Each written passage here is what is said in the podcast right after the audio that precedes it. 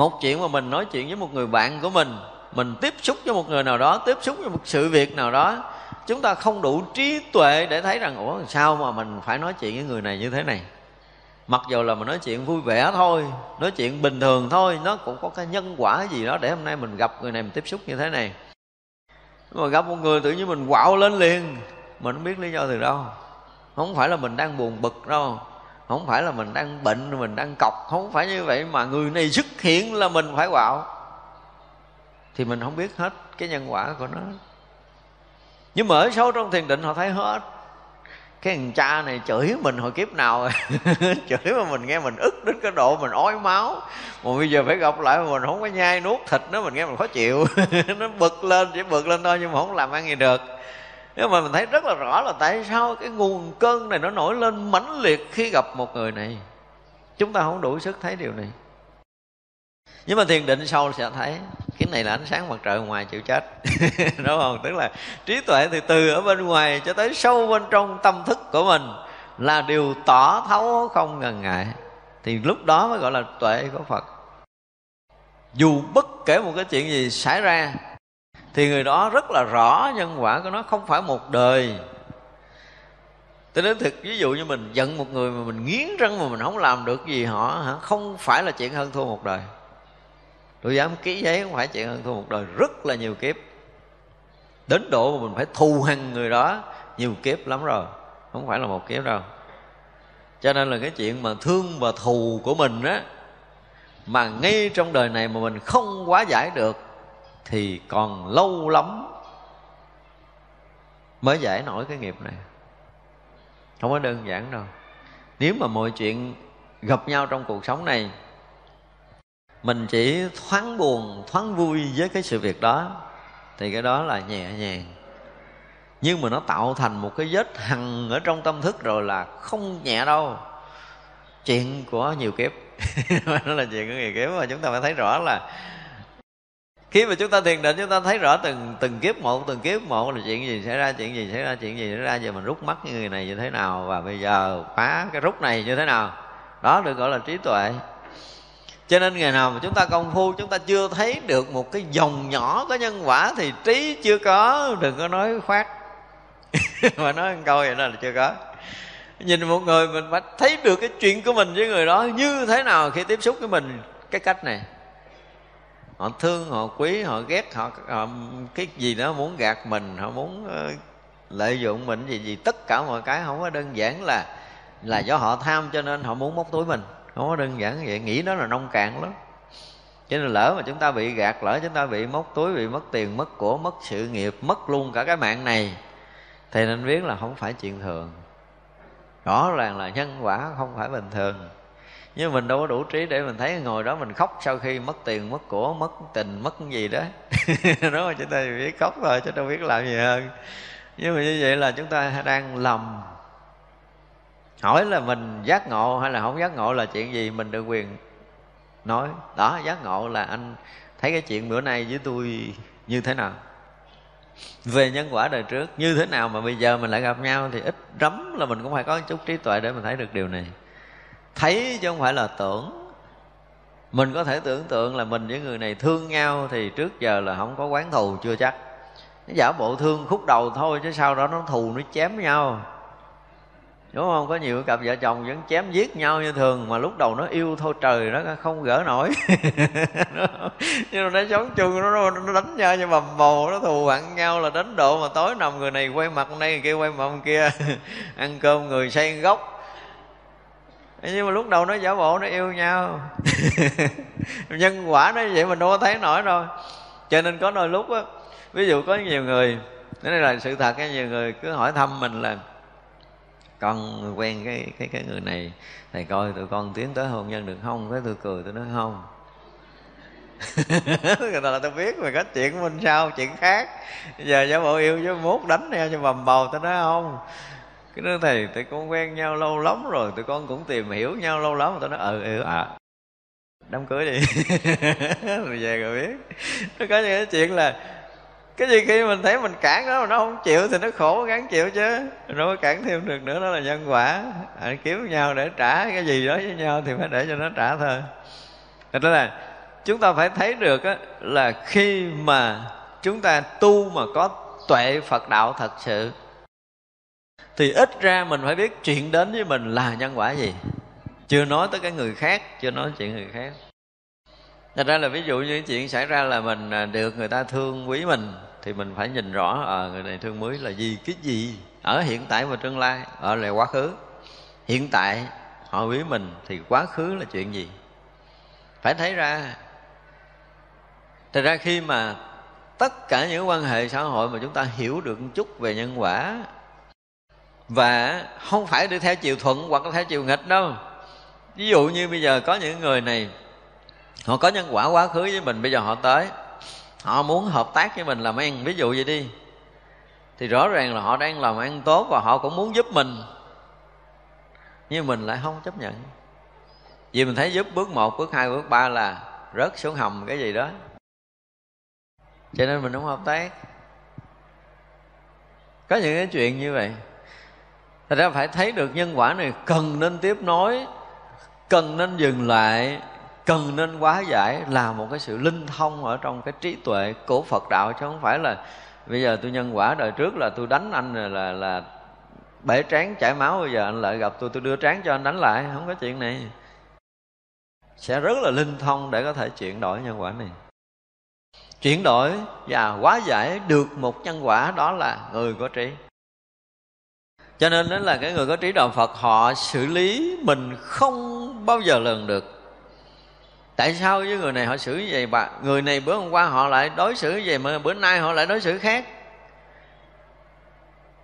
Không phải là do họ thay đổi tình cảm, nhưng mà xử lý trên nhân quả, cái kiểu của người đó để làm sao mà quá tán được cái quá khứ. Một là dướng mắt theo cái kiểu thương, hai là dướng mắt theo cái kiểu thù chúng ta phải có đủ trí này mới đi sâu vào con đường Phật đạo được. Chứ nếu không, chúng ta sẽ bị ờ, ruột tay ruột tầm, làm bị ờ, nhúng sâu vô nhân quả hơn. Bây giờ nhiều đời nhiều kiếp, họ đã thương mình.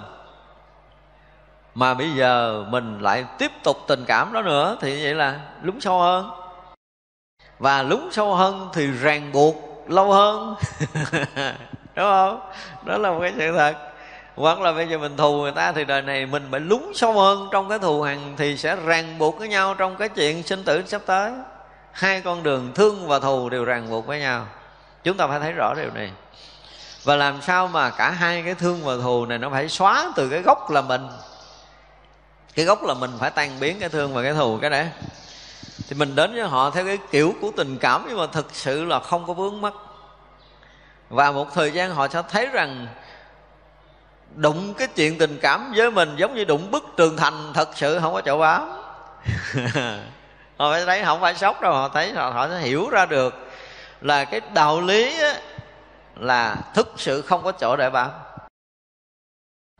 Họ may mắn ha, là có quá khứ có những nhân quả với mình để đời này họ được gặp mình rồi mình được quá tán trong cái cái giao tiếp.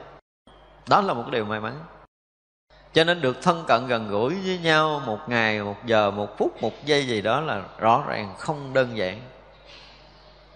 Thì ra, các vị bồ tát thì làm một cái chuyện khác nữa. Các vị bồ tát thì khác nữa. Họ phải thể hiện một chút cái gì về nhân quả với mình.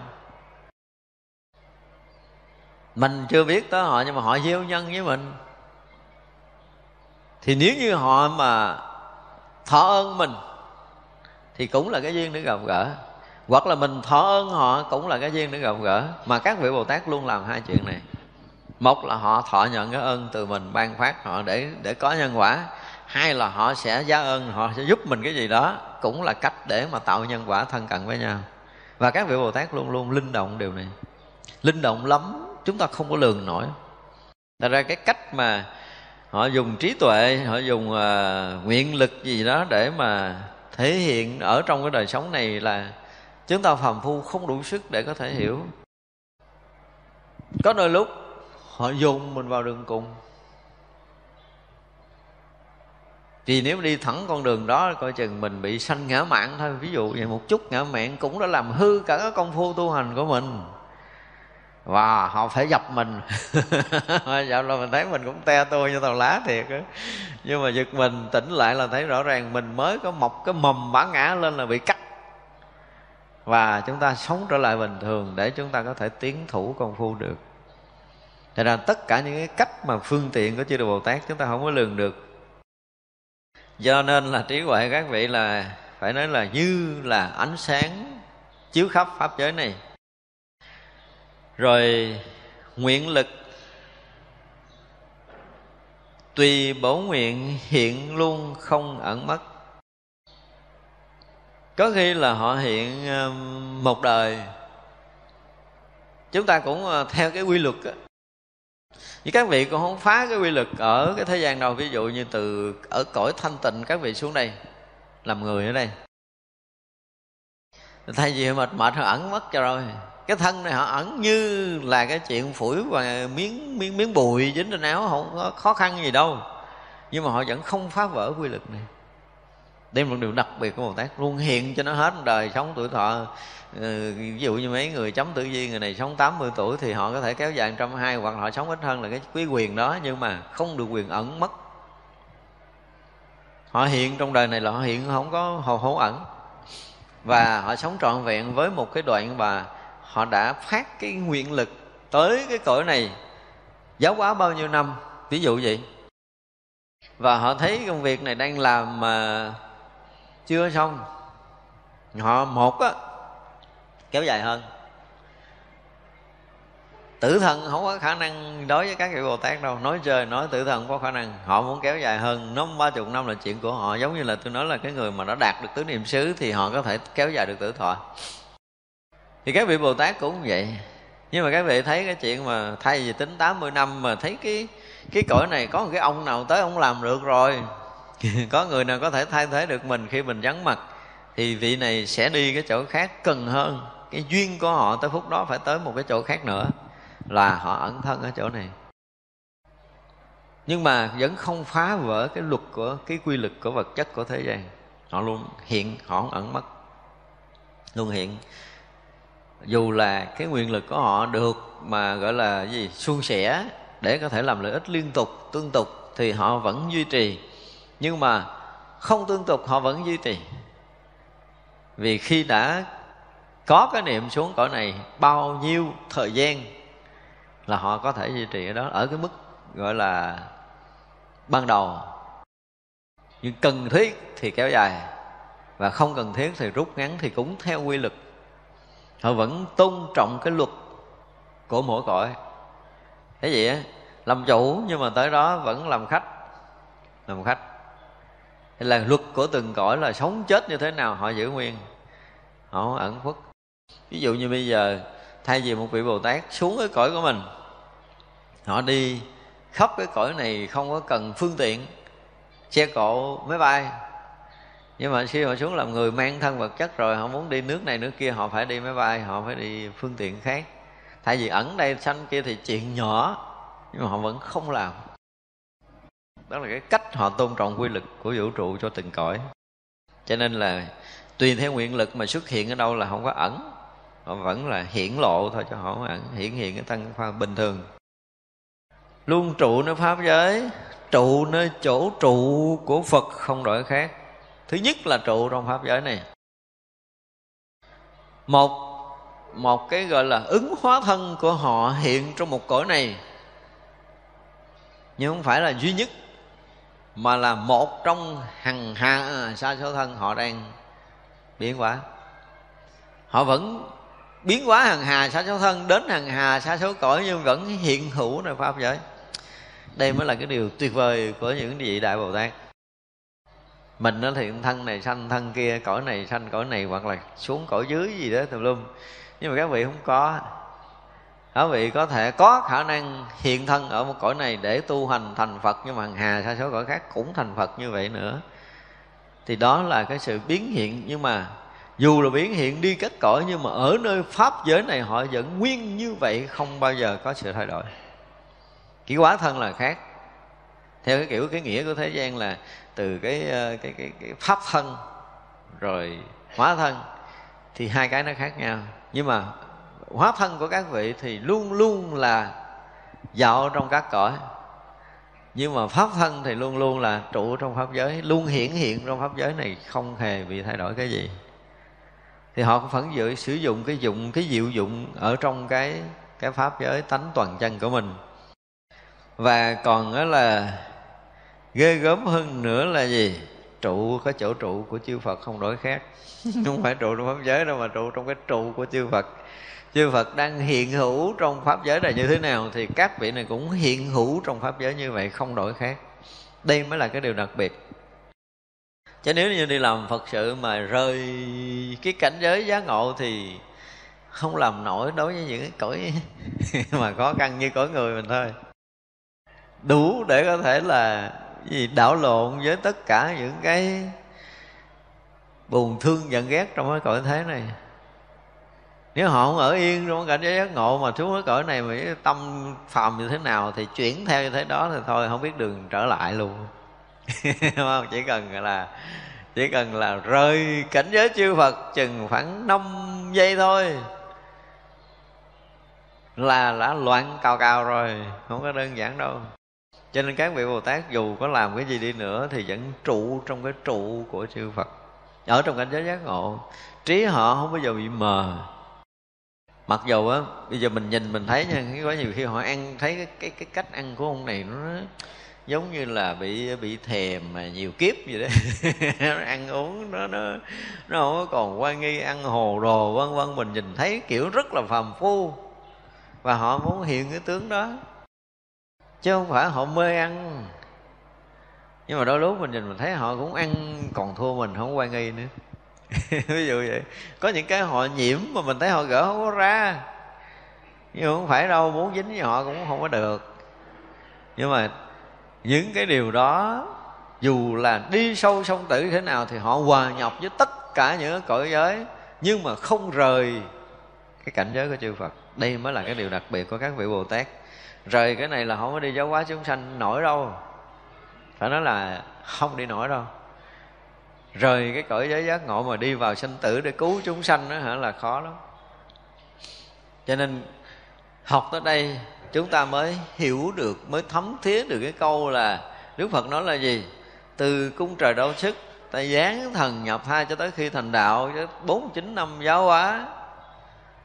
Thì ta gì? Chưa có rời cảnh giới giác ngộ. Ở đoạn giữa đó ta chưa nói một lời. Chỗ nào mà chưa nói một lời nói quá trời luôn mà. Thấy không? Cho nên là ở trong bản kinh nguyên thủy chúng tôi nhớ có một buổi tôi nói chuyện về cái cái cái pháp thường của chư Phật. Trong bản kinh nguyên thủy nó có hai cái cái, cái bài đó. Tức là cái thân xác của một vị đại bồ tát, cái đời cuối để được thành phật. Thân tướng vẫn sạch, như là vàng rồng, không có dính miếng bận. Vị bồ tát đó sinh ra mà dùng cái khăn trắng để lau cái thân cái vị đó. Chúng ta nhìn mà có miếng bận thì người đó đời đó không thành phật.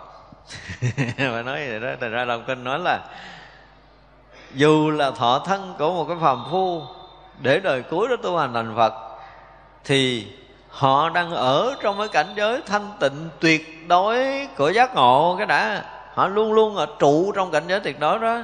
Còn ở trong thai như trước giờ mình nói là ở trong cái thai tạng là nó còn đẹp hơn lầu cát của ngài di lặc rồi.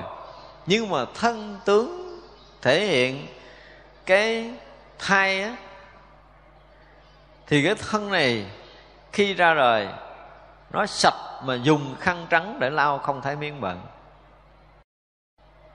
thì ra là họ thanh tịnh một cái là từ tâm cho tới thân của họ thanh tịnh một cách tuyệt đối như vậy. Thân nó chỉ là một cái gì rất nhỏ trong bản tâm lớn. Cho nên là khi mà họ nhập trong bản thân thanh tịnh, bản tâm thanh tịnh rồi thì thân thanh tịnh. Và họ không có cái cái tâm trụ thân giống như mình. Họ mượn cái thân vật chất nhưng mà không có cái tâm vướng mắc nơi thân giống như mình, không vướng mắc nơi vật chất, cho nên vật chất không đủ sức để làm ô nhiễm đó là cái sức thanh tịnh của tự tâm. Cho nên là ở đây là một vị bồ tát dù là thể hiện tất cả mọi cái để cứu độ chúng sanh nhưng mà vẫn ở trụ ở chỗ trụ của chư phật không khác. Ở cảnh giới đức, đức phật không bao giờ bị thay đổi. Đây thêm cái câu mà trọn không có chấp ngã và ngã pháp thì nó thành thừa. À, đang nói tới cái cảnh giới này mà không có cái chuyện chấp ngã và chấp pháp ở đây. Chấp gì đừng chấp ngã đâu chấp. Nếu mà trụ cảnh giới chư phật là còn ngã sao nó còn xa lắm đúng không? Đạt được cái thánh là đã xóa đi cái ngã rồi. Từ cái vị thánh mà tu hành tới thành phật là trải qua hàng hà xa số kiếp trụ cảnh giới chư phật ngã chỗ nào? Rồi mà còn thêm đã nói trụ cảnh giới chư Phật không đổi khác Mà thêm cái câu là trọn không chấp ngã và ngã sở Thì nó thừa, quá thừa. Này theo cái nghĩa thế gian gọi là Lấy rau ong cắm càm bà. Dư. Trụ pháp xứ thế không nhiễm thế pháp. Cái này có thể tạm chấp nhận được Nhưng mà cũng không cần nói câu này luôn á. Tại vì ở cảnh giới siêu Phật nó vượt qua ngoài tám pháp, tam giới này rồi, Không có phải là trụ pháp xuất thế nữa, là đã siêu thoát, vượt ngoài tất cả những cái tầng vướng mắc trong tam giới này. Trong giới này, trong tam giới này không có chỗ để có thể mà các vị này trụ bám được. Dù là đi trong tam giới cứu độ chúng sanh, nhưng mà luôn luôn yên ở nơi cảnh giới siêu thoát vượt ngoài tam giới này. Thật ra không có nói là là trụ pháp ờ, uh, xuất thế để không nhiễm thế pháp. Có chỗ để nhiễm sao? Phải hỏi một câu vậy có chỗ để nhiễm sao? Nhiễm không có được. Nhiễm được ta cũng muốn nhiễm lắm nhưng mà nhiễm không có được. Ở cái người thế gian này nếu như mình tu giác ngộ nha. Một phen mà chúng ta ngộ được cái lý vô trụ ha. Một phen mà chúng ta ngộ được cái vô thường ha. Là mình thấy là thế gian này hết cái chỗ để có thể cấm dính mình mình không có còn trụ được ở đâu để có thể dính mất chứ không phải là mình không có nhiễm pháp, không phải là trụ pháp sức thế để không nhiễm pháp thế gian. Phải hỏi ngược câu lại là nhiễm được sao? Nhiễm được sao? Không có nhiễm được. Hoàn toàn không nhiễm được với một người đã ngộ lý vô trụ. Ngộ lý vô thường, ngộ lý vô trụ là tuyệt đối không bao giờ nhiễm nữa. Phải dùng cái từ là tuyệt đối, bất nhiễm còn nói mà đã ở trong cảnh giới chư Phật không hề sai khác thì không có nói cái chuyện nhiễm ở thế gian này đâu. Không có. Cho nên câu này nó cũng thành lầm. Ở đây chúng ta mới thấy là một cái sự khập khởn của cái người mà mà mà giống như sóc chữ ở đây họ bị, họ chưa có thông về cái lý Phật phải nói như vậy. Cho nên nói tới chỗ tuyệt đối thì tuyệt vời rồi, mà lại chim mũi câu vô cái nó làm ảnh hưởng cái lý siêu thoát của một cái bản kinh đại thừa cao như thế này. Không thể dùng những từ là chỗ đó không có ngã ngã pháp, chỗ đó là không có trụ cái pháp, xuất thế để không còn nhiễm thế pháp. Quá tệ đi, không có nên để những cái câu từ như vậy. Thành ra là mỗi một bản kinh á cái người mà duyệt cái bản kinh đó, Thì cái tầng trí tuệ của họ tới đâu, Họ mới đủ để gọi là giữ cái Cái tính siêu thoát của từng bản kinh một. Chứ không phải là tên mặt chính tả từ ngữ. Về từ ngữ chính tả thì cái này không có sai. Nhưng mà về ý lời của câu thứ hai, nó sẽ làm câu thứ nhất thấp hơn hay là cao hơn, thì đây là nó làm mất giá trị hoàn toàn ở trên kia đang nói tới cái chuyện quá siêu mà tới cái chuyện mà lý vô ngại, sự vô ngại, lý lý vô ngại, sự sự vô ngại mà còn sợ dính pháp thế gian là làm sao? Nó không có. Còn giải thích cho người ta biết chỗ đó là vô ngã, vô pháp là sao? Không phải vậy, cảnh giới này nó trụ cảnh giới chư phật giác ngộ tuyệt đối là không có thể đem những cái từ ngữ đó vô đây được. Nơi tất cả thế gian dựng tràn trí huệ trí đó rộng lớn, không nhiễm trước, vượt hơn thế gian. Thì cái này có thể chấp nhận được là tại vì cái phương tiện các vị bồ tát ở thế gian này, họ dựng cái đạo tràng, họ dựng trí tuệ, họ lập cái phương tiện trí tuệ để độ sanh. Và chính phương tiện này là sao? Vượt thoát tất cả những sự vướng mắc ở thế gian. Họ đến thế gian này, họ đã tạo đủ phương tiện để cứu độ chúng sanh. Thì đây đang nói về phương tiện của chư Phật và chư Đại Bồ Tát. Luôn tới cả những cõi giới trong tam giới này, lập cái đàn trí tuệ để có thể cứu vớt chúng sanh. Nhưng mà không dướng trong đó. Đó mới là trí tuệ siêu thoát thật của đạo Phật. Không thể nào thế gian làm nhiễm được đạo. Cái người bị nhiễm là người chưa đạt được đạo. Cái này dễ hiểu rồi, đúng không? Khi người đạt đạo rồi là không bao giờ bị nhiễm nữa. Và từ lúc mà họ đạt đạo để đi cứu độ chúng sanh, từ đó về sau là tuyệt đối vô nhiễm phải đạt tới cảnh giới tuyệt đối vô nhiễm mới được. Còn nhiễm cái gì thì đừng có đi vào thế gian này vì thế gian này không cho mình thoát đâu. Còn nhiễm là khó thoát lắm. Nhưng mà mình là không có thể nắm đứng được thì đi vô đi ra là thoải mái. Không muốn tới cõi nào thì tới nhưng mà còn nhiễm là không được. Cho nên là tới thế gian để dựng cái đàn trí huệ. Lập đạo tràng mở cái chỗ khai mở trí huệ chúng sanh. Nhưng mà cứu thoát chúng sanh để vượt thoát cái sự dướng mắt trong này chứ không nói là không nhiễm, nhiễm trước nếu mà nói cho một cái câu mà có giá trị hơn là gì? Dựng tràng trí huệ rồi, và trí huệ rộng lớn đó để cứu thoát chúng sanh, để vượt thoát cái lòng mê sanh tử. Chứ không phải là không có dướng mắt. Ở đây dùng cái từ là là rộng lớn, không nhiễm trước, vượt hơn thế gian. Trí tuệ của các vị luôn luôn là như thế. Cứu tất cả chúng sanh khiến ra khỏi bùn lầy để ở nơi trí tuệ vô thượng. Này là hơi ờ, cái gì nữa? Quá cao rồi đúng không? Vượt thoát khỏi cái bùn lầy sinh tử này là một cái chuyện đã quá lớn lao đối với mình rồi. Nhưng mà ở đây các vị còn cứu thoát mình mà còn để mình ở cái chỗ trí tuệ vô thượng nữa, tức là đạt ngộ giải thoát thành phật thì cho nên chúng ta mới thấy rõ ràng là chư Phật muốn sao? Muốn chúng ta được an trú trong biển trí tuệ của chư Phật chứ không muốn chuyện khác. Thì việc cứu độ các ngài cũng muốn mình thành cái chỗ vô thượng trí tuệ của Đức Phật, chứ không phải giác ngộ thông thường. Cho nên tất cả những cái phương tiện khác, học quan nghiêm rồi chúng ta thấy á, đương nhiên là khi mà đi tới những cái nơi, những cái chỗ mà chưa có Phật pháp, gọi là những người sơ tâm học đạo thì phải là phương tiện để hướng họ về đạo lý.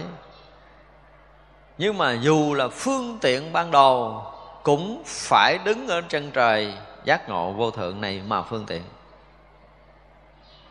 Cho nên chúng ta thấy thường á, chúng ta đọc lại những cái ờ, lịch sử các vị tổ. Thì những bài pháp đầu tiên của các vị tổ luôn luôn nói cái gì? Tới trí tuệ giác ngộ tận cùng trước cái đã. Nói cái này không xong rồi mới hạ từ từ. Đúng không? Ví dụ như bây giờ, bản kinh pháp qua đi. Nó nội cái chuyện mà, cái chuyện của ngô thừa ân, thầy trò của đường tâm tạng thỉnh kinh, là cũng thỉnh kinh vô tự. Mà kinh vô tự thì mới là chân kinh. Kinh có từ chữ thì không phải là chân kinh bắt đầu tới so sánh phân biệt thì phải có có tiền đút lót mới lấy bản kinh nó ra đúng không? Anh muốn có, anh muốn có vật chất, rồi vật chất được đánh đổi bằng vật chất. Để thể hiện cái tâm cầu đạo của mình mà phải bỏ tất cả cái gì quý giá của mình ra để mình cầu được cái đạo lý giác ngộ giải thoát mình sẵn sàng hy sinh. Nhưng mà, tới những cái bản kinh đại thừa, thì sao? Thì đức phật luôn thể hiện một cái gì đó trước khi nói ngôn ngữ giống như bản kinh diệu pháp liên hoa thì từ lông trắng giữa chặng mài của đức phật phóng ra một luồng hào quang, chiếu khắp mười muôn cõi ức ở phương đông. Trên thấu tới trời hậu đảnh, dưới thấu tới địa ngục a tỳ. Trong phẳng giữa nó có những cõi giới, có chư đại bồ tát xuất hiện tu hành thành phật, rồi thuyết pháp, rồi nhập niết bàn, rồi lưu bố xá lợi, vân vân. Ai hiểu gì?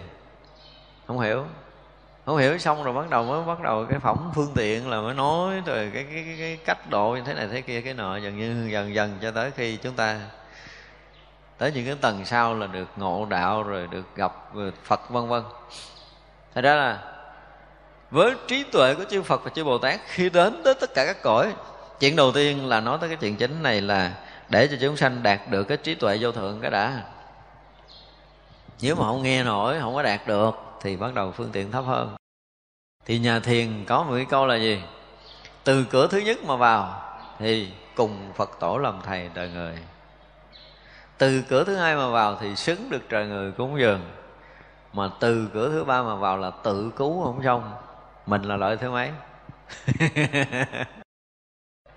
Bây giờ là từ cửa nhất mà vào là không cần chữ nghĩa trong kinh mà mình cũng xâm nhập được.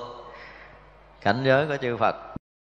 Chỗ vô tự mà thâm nhập được thì cùng phật tổ làm thầy trời người.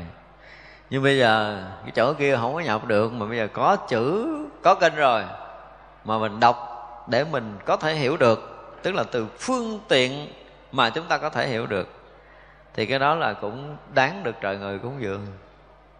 Nhưng bây giờ đọc kinh cũng hiểu là tự cứu không xong. Tự mà không cứu được mình. Mình bây giờ người khác giảng cho mình nghe, mà giảng nghe mình còn không hiểu nữa là coi như mình không hết cứu luôn rồi. Đúng không?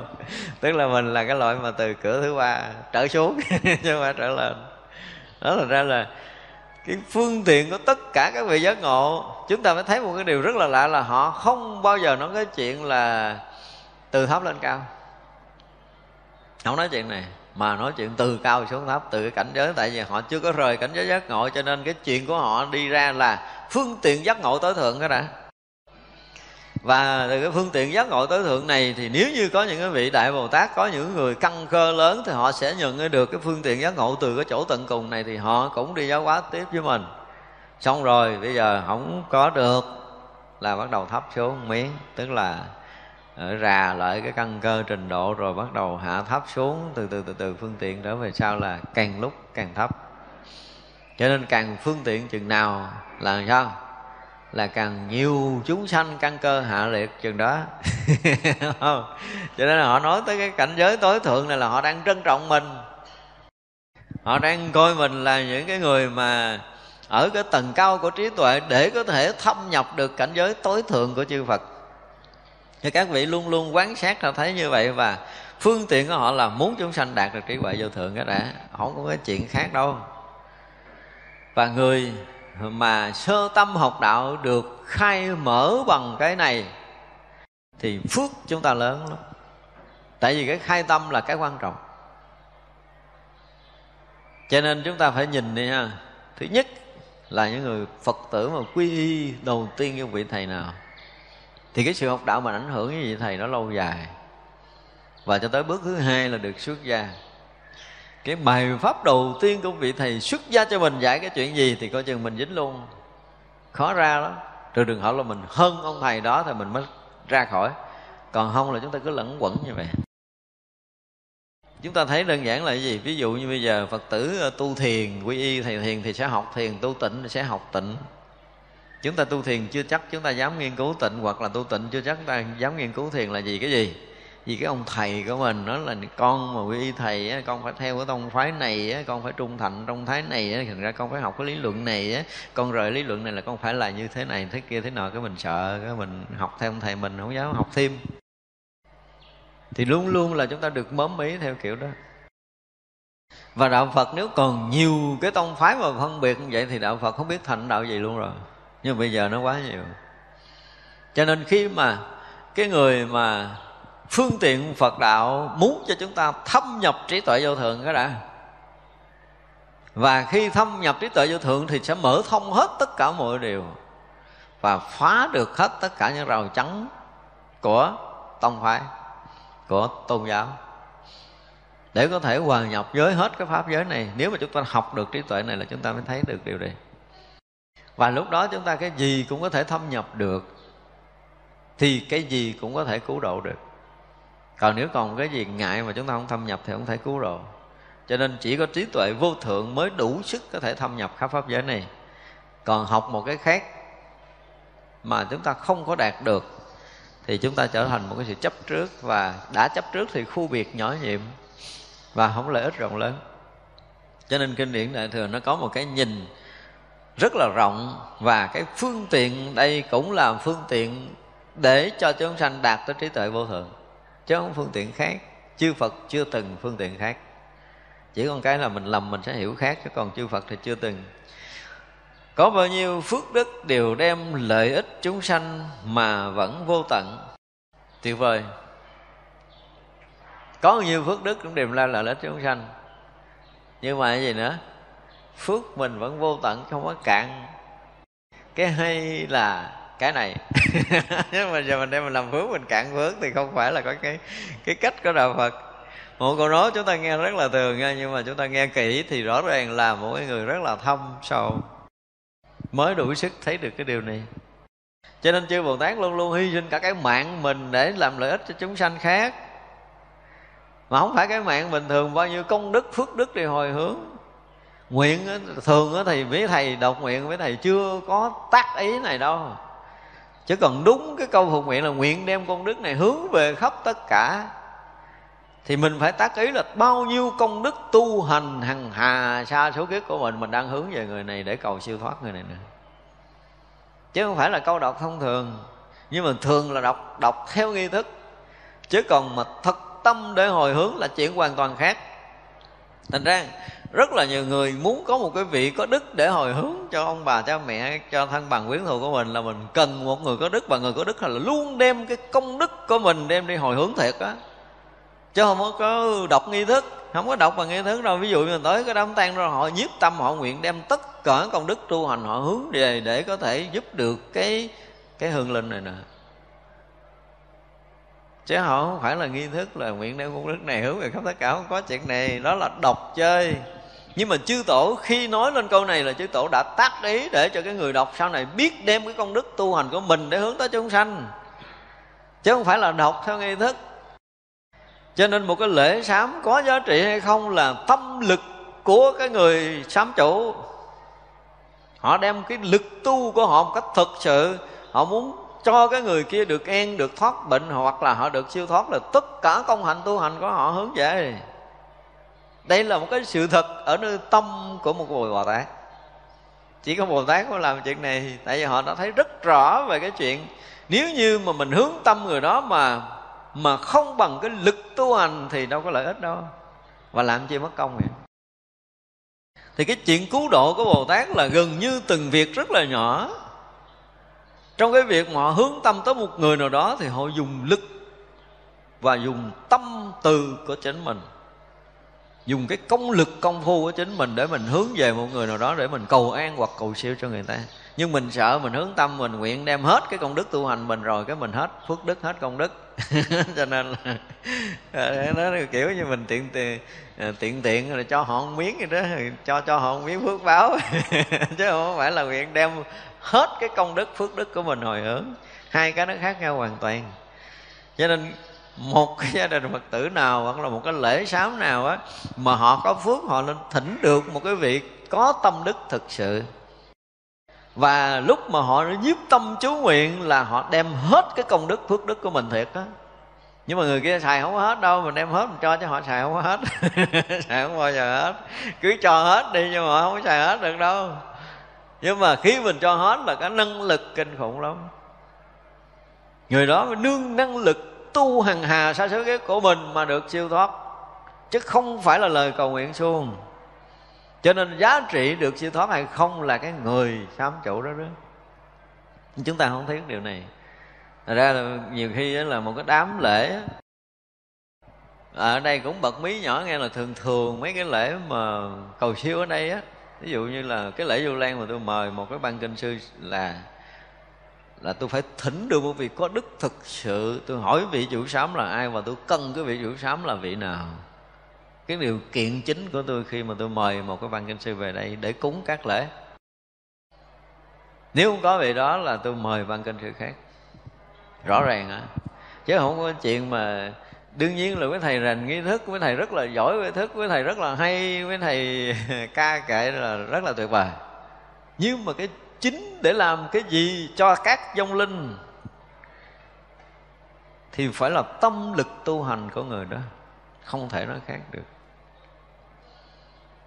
Đây là một câu nói hết sức tuyệt vời mà hết sức là sống động mà mình nhìn đi mình nhìn một lễ sám đi mặc bất kỳ một cái lễ nào bất kỳ một cái lễ nào. Thì chúng ta thấy nếu mà buổi lễ nó có một cái gọi là cái trọng lực á dùng cái từ là có cái, cái chất lượng á thì lễ đó, ông hòa thượng chứng minh là vị nào cái đã đúng không? Coi cái lễ đó là ai là người chứng minh. Và chính cái người này mới đem được cái đạo lực đến cho chúng sanh. Cho nên khi mà các vị mà nhiếp tâm rồi là dùng tất cả những công đức tu hành của mình để hồi hướng. Đây là một cái sự thật. Và rất là hiếm có những vị mà dùng tất cả những năng lực tu hành của mình, những công đức tu hành của mình, những phước đức tu hành của mình mà hướng về một người. Cho nên đôi lúc có một người họ bị ờ, họ bị quá khổ, họ kêu cứu. Và mình khi mình nghe được cái đó mà mình mình mà lắng tâm, mình hướng về người đó là thay đổi được cái chuyện đó chứ không phải là không. Đó là công đức, là công lực của cái người tu không phải thần thông phép màu đâu, tu quá nhiều kiếp giờ tôi đem tôi cho. Thì người đó sẽ thay đổi. Và đó là một cái sự thật. Cho nên có rất là nhiều cái người mà họ biết được cái chuyện này, phải không? Rất là nhiều phật tử rồi họ biết cái chuyện này. Thì khi mà họ muốn cái chuyện gì đó, họ muốn kiếm cái người có đức để họ nhờ giúp đỡ. Không có tài gì hết trơn, một cái đức này nè. Và khi họ hướng tâm là cả cái năng lực của vũ trụ dồn về cái chỗ mà họ hướng tâm, thì mọi chuyện nó sẽ thay đổi đó cũng là cái điều mà các vị bồ tát thường hay làm. Cho nên chúng ta thấy là uh, có nhiều nhiều nhiều rất đây là rất là nhiều chuyện mà trong cuộc sống đời thường có nhiều cái người phật tử mà thân cận với tam bảo rồi á mà họ hiểu được cái vị thầy mình có một cái gì đó về cái tâm lực này thì đụng chuyện họ hay kêu lắm. Thầy ơi cứu con. Là không sao đâu con qua à là qua thiệt á mà dù không có làm gì nữa mà nó tự qua một cách êm đẹp, là tại vì họ đã dùng cái lực tu của mình đang hướng về chuyện đó rồi. Chứ không phải nói chuyện khơi khơi. Nói như là một cái lệnh thực sự là không phải là lệnh đâu mà lực tu của mình. Cho nên tới cái chỗ này chúng ta mới thấy đúng là các vị bồ tát. Mà khi tới cái cõi giới nào thì các vị cũng đem tất cả công lực, công đức tu hành của mình ở đây gọi là đem, có bao nhiêu phước báo đều đem lợi ích cho chúng sanh. Một câu mà tận sâu nơi tâm các vị bồ tát mới có thể làm được điều này. Phải nói một câu thật là như vậy. Người phạm đủ sức và người tu thường cũng không có được cái tâm này.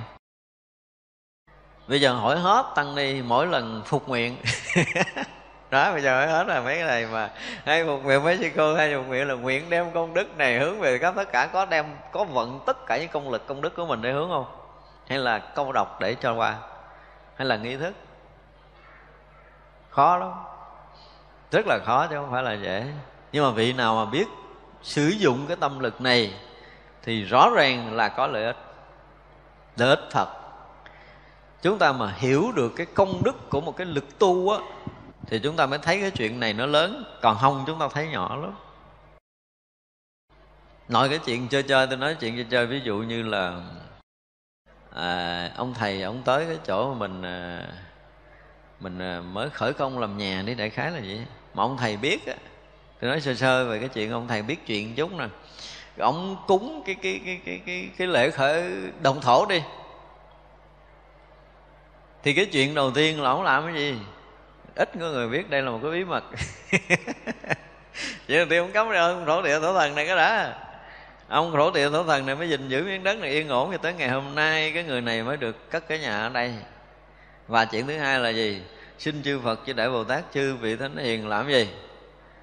Phải gọi là tăng thêm cái quy quyền thế lực cho cái ông thổ địa này. Để ông có đủ lực, ông đủ đức, ông đủ quy đức, ông đủ quy quyền để giữ cái sự bình yên cho miếng đất này, thì ông chủ nhà này mới được ở yên chứ thằng cha này yếu có chừng bị người khác hiếp. Đó là mình xin là xin thêm quy quyền thế lực cho cái anh thổ địa đó nữa. Chứ không phải là trên bình thường. Ờ rồi ra là mình cúng cái thổ địa ảnh được ngất ngay luôn. Là cái gia đình nó bình yên thiệt á. Cho nên mà ít có người nào biết chuyện này, tức là họ dùng cái lực của mình, họ tác ấy, họ xin cái gì đó là họ xin bằng cái năng lực tu tập. Chứ không phải là sinh bình thường đâu, không phải là sinh bình thường thành ra là đây là một cái câu nói mà chúng ta đọc, chúng ta thấy nó hay lắm. Nó có kinh nghiệm á. Cái người mà có kinh nghiệm trong cái việc tu hành nó sẽ thấy đây là những cái câu nói mà đầy cái cái cái lòng từ của một vị bồ tát. Có nhiều đem cho hết, có nhiều đem dân hiến hết, có nhiều đem ban tặng hết. Và không hề có nửa ý niệm gì, giữ lại. Thật ra là khi mà họ nhiếp tâm, họ chú nguyện cho mình là họ không giữ lại cái gì lúc nhiếp tâm chú nguyện là không hề giữ lại công đức tu hành của mình luôn á. Cho trắng luôn, cho sạch đó thì cái người kia mới có lợi ích. Ví dụ như một người mà bây giờ cái thọ mạng họ đã hết rồi, mà cái này thì nếu mà biết thì cái vị đó khó mật và họ chú nguyện bằng tất cả những năng lực tu hành của của của họ để họ muốn kéo dài tuổi thọ người này được 5 ngày 7 ngày là chắc chắn người này sống được 5 ngày 7 ngày những cái lực đó nó có. Nếu là những người tu hành nhiều đời, nhiều kiếp, là họ có được cái lực này hết đó chứ không phải không có đâu. Và đây là một cái sự thật trong cái cõi này. Chúng ta đừng nghĩ là cái đức là một cái gì đó đơn giản. Đã nói tới cái đức là một cái gì đó nó vượt ở cái tầng của cái thế lực, thế gian bình thường. Nói tới cái đức là nó sẽ vượt qua cái này. Cho nên cái lực thế gian bình thường không đủ. Thậm chí cả những cái nhân quả xấu đến với cái người kia mà nếu người có đức thì họ không phải là quá giải hết đâu. Đương nhiên là họ sẽ làm cái gì cho cái nhân quả đó chậm lại. Tí lực đức của họ sẽ giữ lại người này yên mấy ngày để họ họ chuẩn bị cái việc để họ trả cái nhân quả này. Giống như bây giờ là mình mượn tiền một cái người kia tới ngày à, phải trả thì mình nhờ người uy tín bảo lãnh giùm mình. Bữa nay mình kẹt quá mình không có tiền trả thôi. Nhờ anh, anh nói giùm em một câu. Đúng không? Để cho nó đừng có đòi. Ba bữa nay mới có. Thì cái người có đức cố giống như vậy là họ thấy rằng cái người này nếu mà ngã ngang đây thì cái nhân quả này nó vẫn chưa trả hết. Để cho nó tu tuần hai tuần ba tuần nữa cái phước nó lớn nó trả. Thì sẽ dừng lại cho mấy tuần nữa để người này tu có phước để giải quyết cái nhân quả này. Ví dụ như vậy thì họ dùng cái lực của mình. Mà cái lực này á nếu mà nói theo cái kiểu phàm thì chúng ta không tưởng tượng nổi. Có một cái sự ảnh hưởng rất lớn ở một cái thế lực tâm linh của vũ trụ này. Cho nên tác ý của họ là một cái gì đó, nó là một cái sự dư chấn, một cái ảnh hưởng, một cái năng lực rất lớn ở cõi giới tâm linh. Không phải bình thường đâu. Càng có đức chừng nào, cái tác ý của họ càng ảnh hưởng lớn với cái vũ trụ này chừng đó cho nên tại sao mà tất cả những lễ quan trọng là đều phải thỉnh những cái bậc chân sư tới? Họ chỉ cần đốt nhang chú nguyện xong là họ đủ rồi đó. Cũng cần tụng. Thật ra lễ mà tới phải tụng là là nghi thức thôi. Nhưng mà nếu như bất kỳ một cái lễ nào mà chúng ta có một cái vị tôn đức, tu hành mà chân chính, thì phải dùng cái từ là tuyệt vời. Chúng ta mừng đi lực của họ có thể hơn cả ngàn cái người chú nguyện khác. Chỉ cần nhiếp tâm trong vòng mấy phút thôi. Miếng đất nó đang động, họ tới, họ nhiếp tâm, giữ bình yên là nó yên. Cho nên các chùa cũng vậy, chúng ta thấy đi.